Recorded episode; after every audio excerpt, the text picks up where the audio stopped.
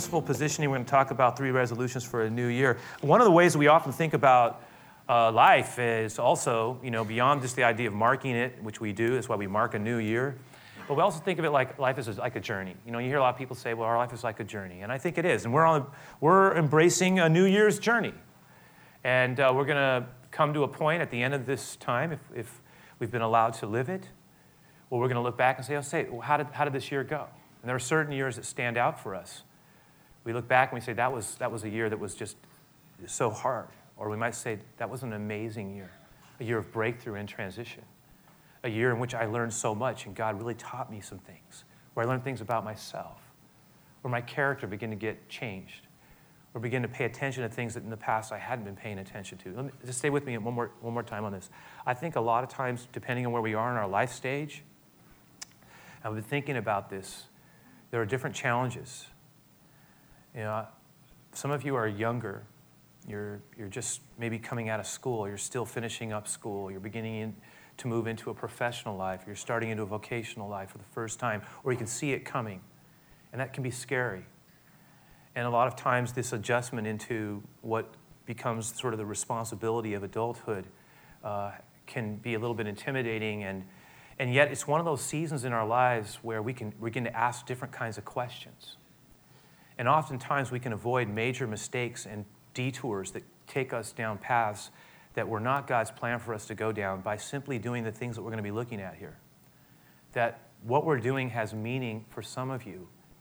And, and if it saves some of you from, from moving down a path that ultimately will cost you decades or more, then it, it is so much God's word in that regard. I mean, to say, listen, think about what you're building, think about the path, make decisions that are honoring God, listen for his voice, seek to live as a wise person, a wise man, a wise woman. For those of us who are moving into the middle periods of our lives, and I, you know, and that's sort of where I'm at. Um, you're in these middle places of life, uh, uh, and oftentimes, just being brutally honest, this is where people really do dumb things. And uh, I've seen it too many times. And maybe some of us have, have, we've either been participants in doing foolish things or we've been hurt by others who've done just crazy things at this stage of life where oftentimes we want to hold on to our youthfulness at all costs and, and become reckless and rootless. And we lose, we lose a sense of who we are in God. And, and, and so, listen, in these times of our lives, these transition places, it's very important to have mooring points people in our lives who can challenge us in loving ways, but in healthy ways, hold us accountable to principles that are going to bring forth good things. And of course, for those of us who are moving into a latter stage of our life, you know, we may maybe we're just coming to a point where we're, we're disengaging, uh, we're in, moving into a point of retirement. We don't know how many, you know, more years we have, but we are moving into our advanced years. And I thought there's a whole different challenge there. One of the, what are some of the challenges that are connected to that? Obviously, some of them have to do with keeping, keeping a heart that stays in love with God, staying, staying youthful in heart, even as our body begins to grow older. Our heart can stay alive and, and it can be a tremendous blessing. There are so many things that can be done in advanced years as in terms of setting an example and a pattern and having time for things to pay attention in different ways, to give counsel, to, to, to let others be encouraged by the, the life that's been lived, and, not to, and, and to take full advantage of that seasonal gift. That, uh, so I'm talking about generational opportunities. Some of us are younger, 20s and 30s. Some of us are in our 40s, 50s. Some of us are moving further into the 60s and 70s. I'm being, just being honest. I mean, each one of these places, God has a growth plan for us. There is no such thing for a follower of Jesus as stop of stop growing time. It is a life of continual challenge, of breaking, of we talk about the breakdown that leads to the, to the break, breakthrough that leads to the breakout. And sometimes God is trying to do a new thing in our lives. So, with all my heart and in the name of our Lord, may we listen for his voice and may we seek to live well and make good adjustments. All right, with that in mind, how we start matters. How we start something matters. Now, it may not, not matter more than how we finish. In other words, how we start may not be more important than how we end, but how we start affects how we end up. So, in other words, think of it this way it's true that a good start doesn't necessarily guarantee a good finish or completion or ending, just like a bad start doesn't necessarily guarantee a bad finish or a bad ending. But listen, a poor start makes it harder to finish well, just like a good start makes finding uh, it easier to finish well. I'm saying all of that to say this how we start matters very much. it really does. It means something. So, this first week of the year is a big deal because some things are going to get set in motion, even maybe today that, that are going to affect how we move into the rest of the year. And if we do what I'm hoping we're going to do, we're going to spend some time reflecting on what we're sharing. And it is going to, it's going to make a difference. So starting matters. So I want to think of this entire, you know, first month as a starting point. I would like us to make it a priority to ponder the principles of Philippians 4. It's a lot of peace, isn't it? Priority to ponder the principles of Philippians 4 so that we can live with more passion, with more productivity, with more purpose. This is God's plan for us. This is about positioning.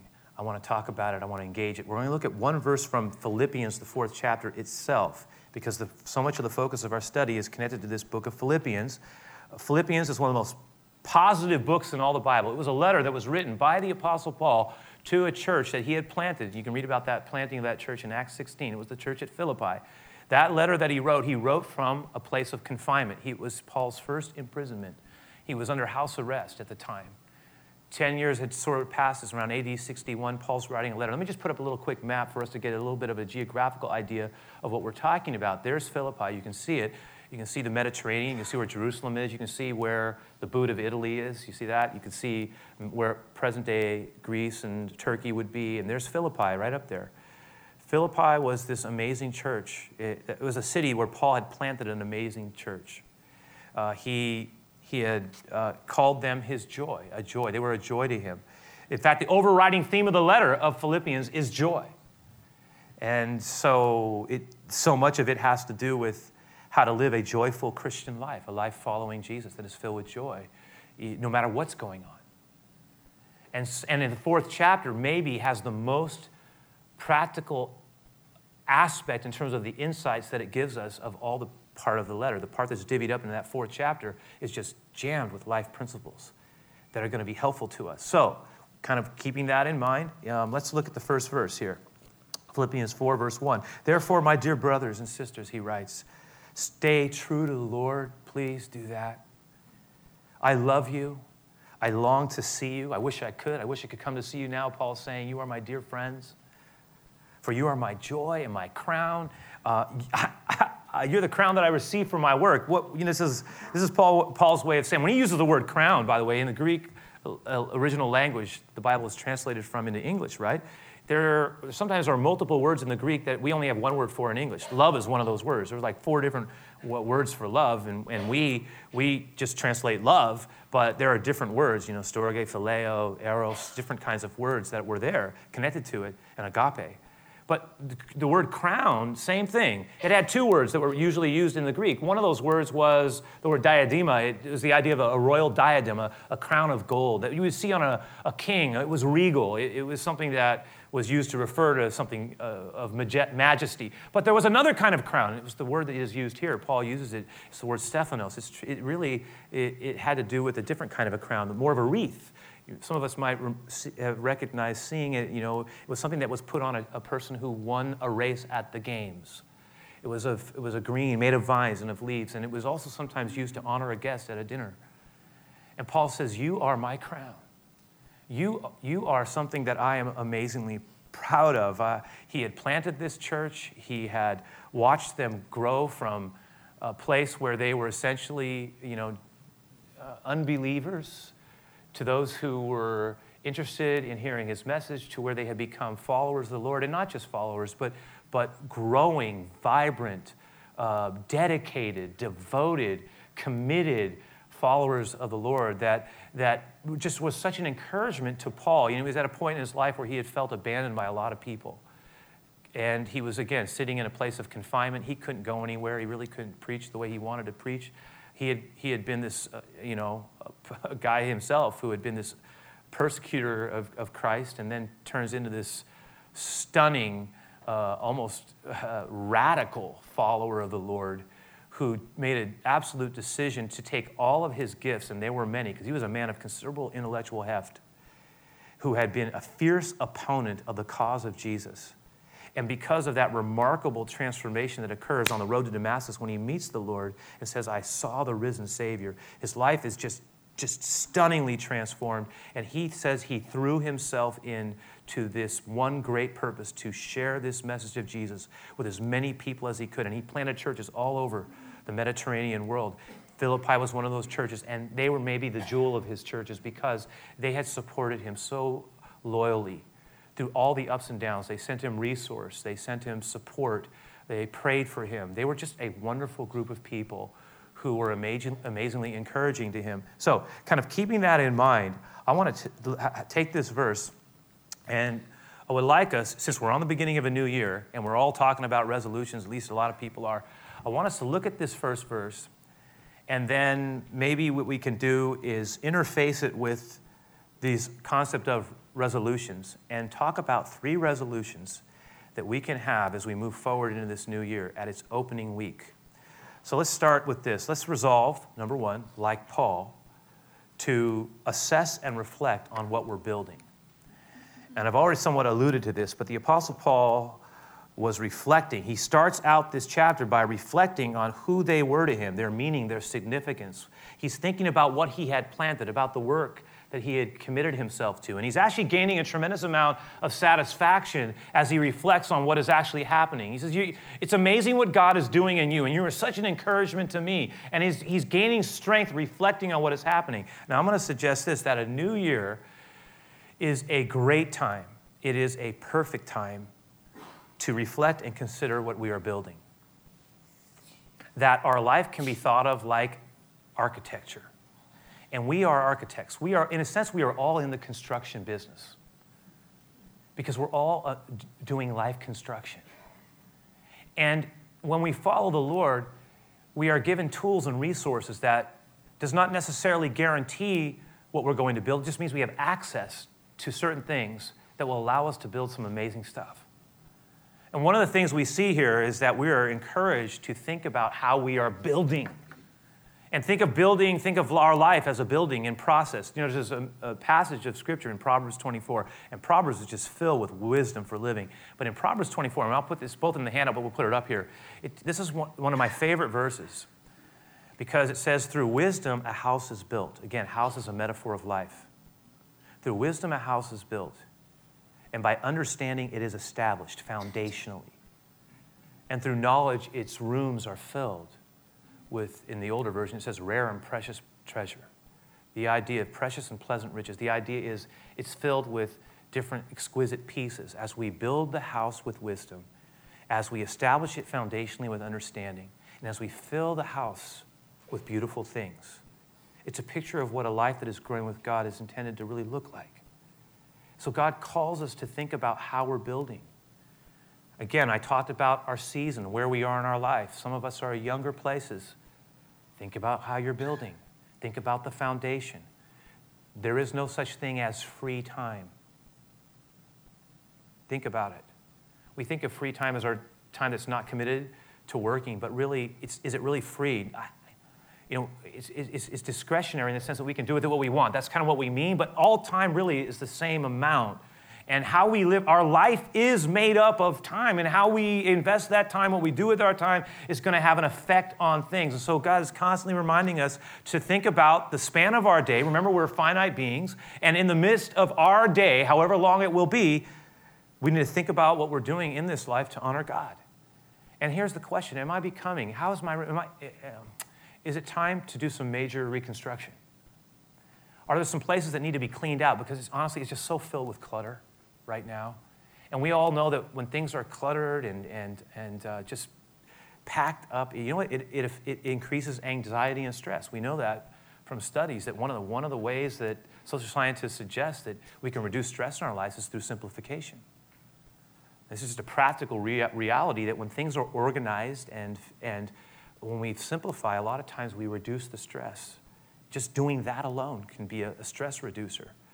Uh, there, are, there are things that we can do in life sometimes that can maybe Maybe it's a time for us to clean something up that we've been wanting to get to. Maybe there's an area of our character that God, we're feeling like God is saying, this is the time you need to really pay attention to this. We've been aware of it, we've been thinking about it, but now we need to take some real action. We need to bring some people in, we need to commit ourselves in some very tangible ways. We need to go to work. Maybe some relational issues that we need to pay attention to, that we've been neglecting. We hear God tugging at our heart. Pay attention to this. Pay attention to this. This is important.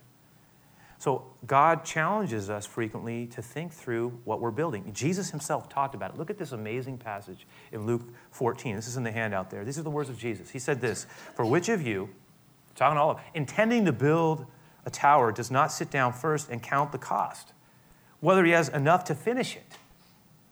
Lest after he has laid the foundation, he's not able to finish. And then everybody who sees it begins to mock him, Jesus says, saying, This man began to build, but then look, he wasn't able to finish. Now, this is, for one thing, right here, we see is the reminder that, that as much as possible, we are to try to finish things. One of the, one of the things I've, I've tried to do in my life, partly because of what I've heard Jesus say, is when I make a decision to start something, to commit myself to completing it, especially when everything in me wants to quit. Now, there are times where we need to strategically say, you know what, it was a bad move, and I choose to end this. But there are a lot of us that get into the habit of starting things but not finishing. One of the, and, and again, I'm not saying there aren't things that we're supposed to intentionally let go of. I get that. But we can have a habit in life of not finishing that last 10%. And that last 10% is so meaningful because we may put this huge amount of energy, but we didn't finish it well. And it wasn't what it was meant to be, but it just that little extra piece would have made it, but we left it undone. We didn't complete it. We didn't take it and put it properly back. We just kind of took it halfway. See, Jesus is talking a little bit about that. He's talking, the, the context actually of Luke 14 is the cost of discipleship. It has to do with commit yourself. Remember what you're committing yourself to. If you're going to do it, do it. And don't turn back. Count the cost on the front end, Jesus says. Don't just kind of say it. If you, it's better to think it through and then make your decision, stick with it through the ups and the downs, when it's hard, weigh it out. Jesus is talking about weighing out. Look what he goes on to say. Check this out. He says this. He says, Or what king, he shifts the analogy. He says, Or what king going to make war against another king does not sit down first and consider whether he is able with 10,000 to meet him who comes against him with 20,000? He's thinking about the odds. He's thinking about the numbers. He's weighing it out. Can I defeat this opponent? If not, he says, Jesus says, or else, while, he, while the other is still a great way off and on his way, mobilizing to come to him, he says he sends a delegation and asks conditions of peace. And it basically says, let's, let's both save ourselves a lot of trouble. What can we do to work this out so we don't have to have this confrontation? Jesus is talking about principles here. One of the principles he's talking about is the principle of assessment and being a type of person who is thinking through commitments, priorities, um, whether or not I can pay this price, where it's, it's, it's talking about a reflective life that is a, eh, challenging what we're doing, not just kind of moving through life, but thinking and moving through priorities and commitments, but actually paying attention in ways, listening for the voice of God, interacting, listen, interacting with other people who we know also love us and at the same time can we can pray together and, and pray for one another and encourage one another and run our ideas off of one another. This is a week a time, a month, but especially these days for challenging what it is that we are building. Uh, do I need to make some adjustments? Does my, my life as I'm living it reflect the priorities that I believe in? It, are these things in alignment increasingly? Is what I'm saying is important showing up in the way that I'm living and giving and, and honoring my commitments? Is, is, is, or is there a disconnect? Is there a disconnect between the devotion I, I, I want to have, or say I have, or believe I have, and what is actually happening in my life showing up in a tangible way? Am I just kind of stuck in a rut? I talk about habits a lot. Habits um, can be our friend, or, or they can be a tremendous enemy to us. I mean, there are good habits and there are bad habits. Bad habits, that's no good, right? Bad habit, we get that. Bad, we understand, I think we all understand bad habits, try to get rid of them. But you know what? A habit is in itself something we do sort of without thinking. It becomes a kind of a part of our life. A good habit can be a tremendous benefit to us. One of the benefits of ritual in a good sense and habits that are good is that we don't waste a lot of time thinking through. It's a very efficient way of living. The downside to even a good habit, though, is we get stuck in ruts. And we start to disconnect from the why. And all of a sudden, we're doing things that are sometimes even good things, and they're good habits, and it's a good thing for us to do, but we're not really remembering why we did them in the first place. We're not connecting the dots, as I like to say. Reminding myself of the why, because I love you, Lord, because honoring you matters to me. It's got to show up in tangible ways because this is going to stretch me to want to, to grow past where I'm at.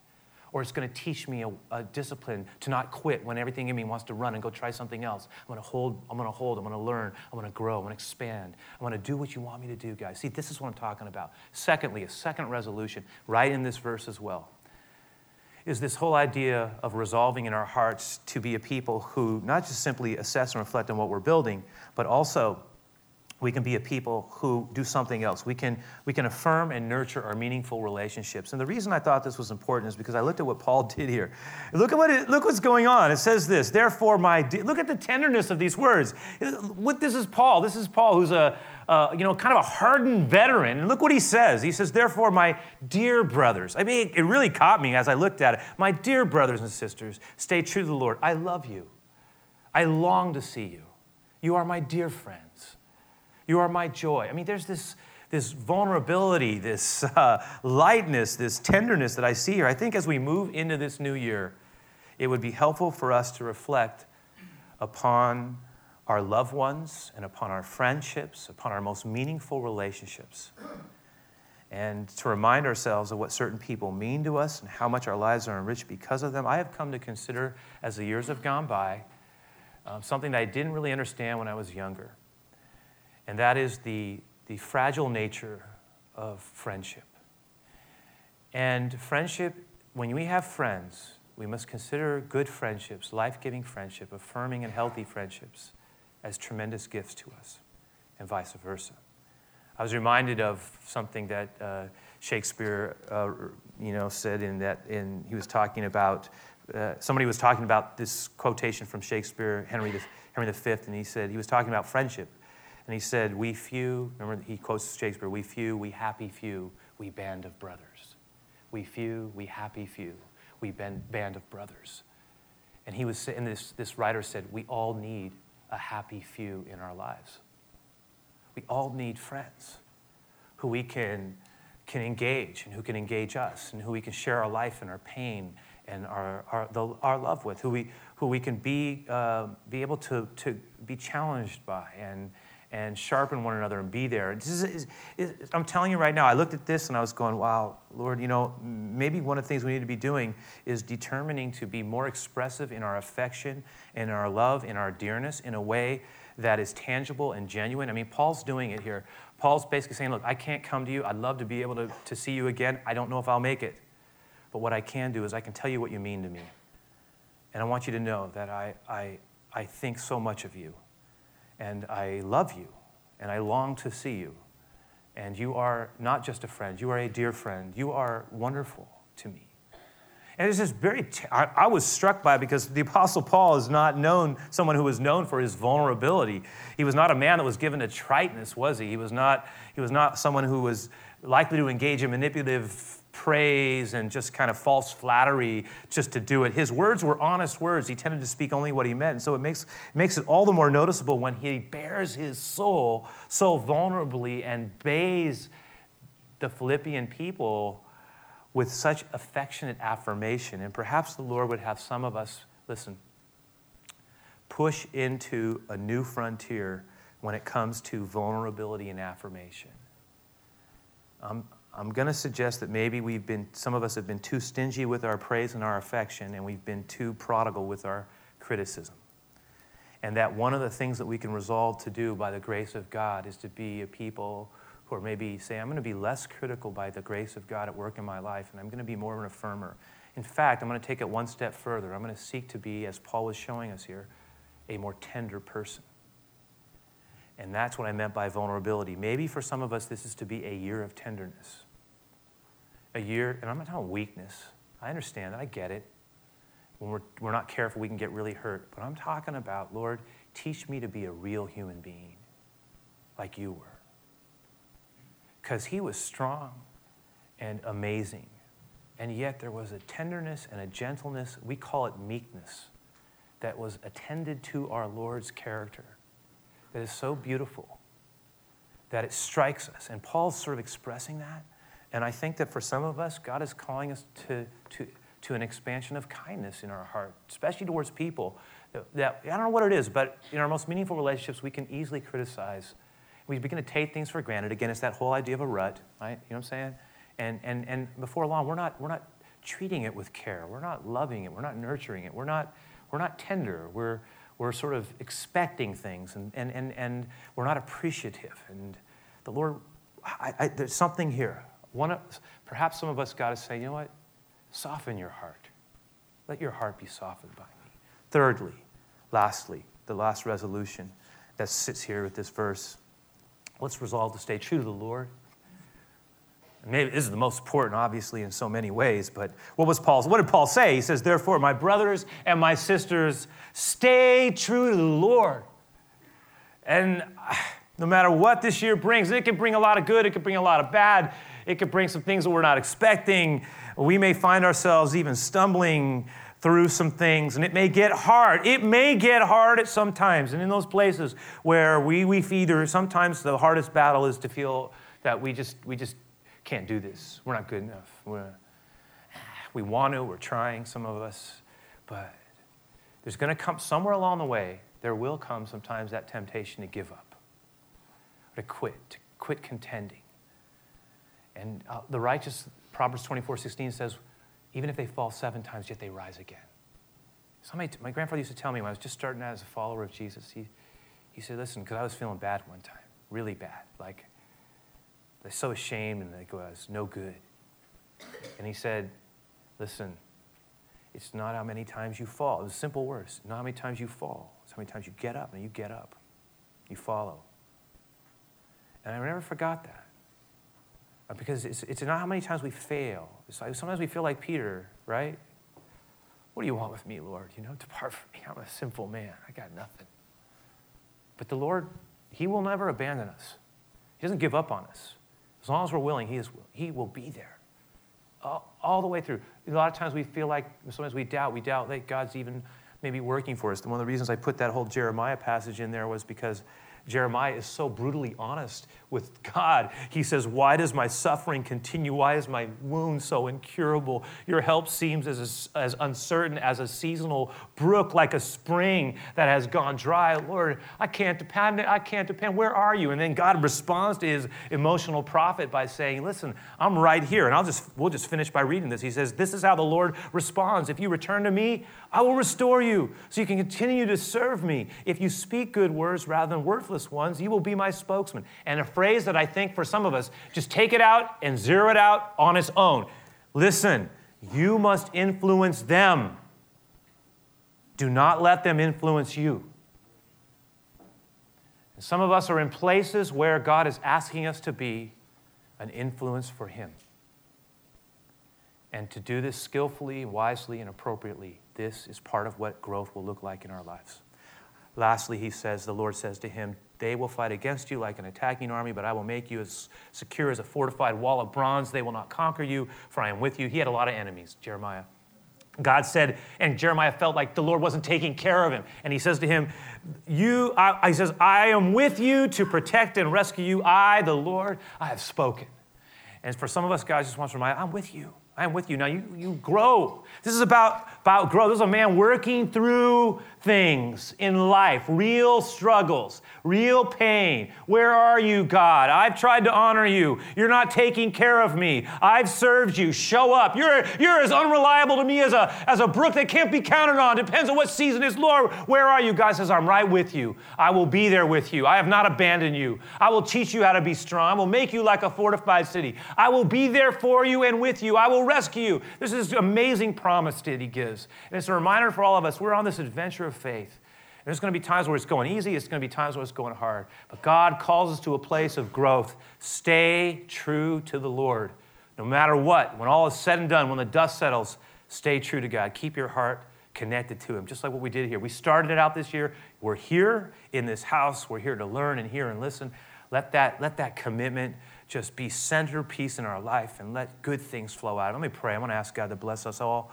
Lord, I want to ask you because you know what? We, we need you more than we can ever know. And I know that none of us are here by coincidence. You know everything. You know everything that's going on in our life. You know exactly where we are. You know exactly what our, our, our dreams are, our plans are, our, our, our struggles, our dark secrets. Nothing hidden from you, nothing.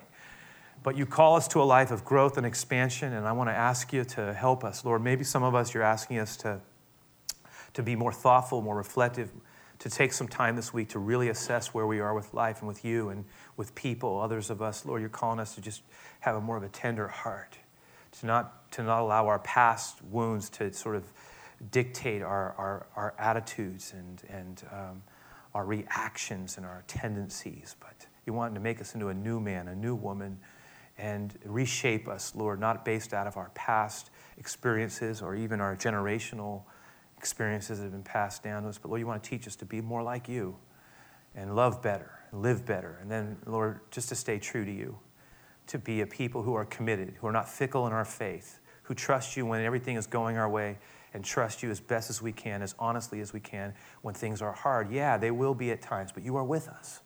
So let us grow, let us expand. I pray that you bless our closing song. Let it be just a, a final word for us and our time of giving. May you be honored in it as well. But it is our privilege to serve you and to know you, Lord. And we, we thank you for this great invitation to this amazing feast we call life with you. We ask for your blessing in Jesus' name. Amen.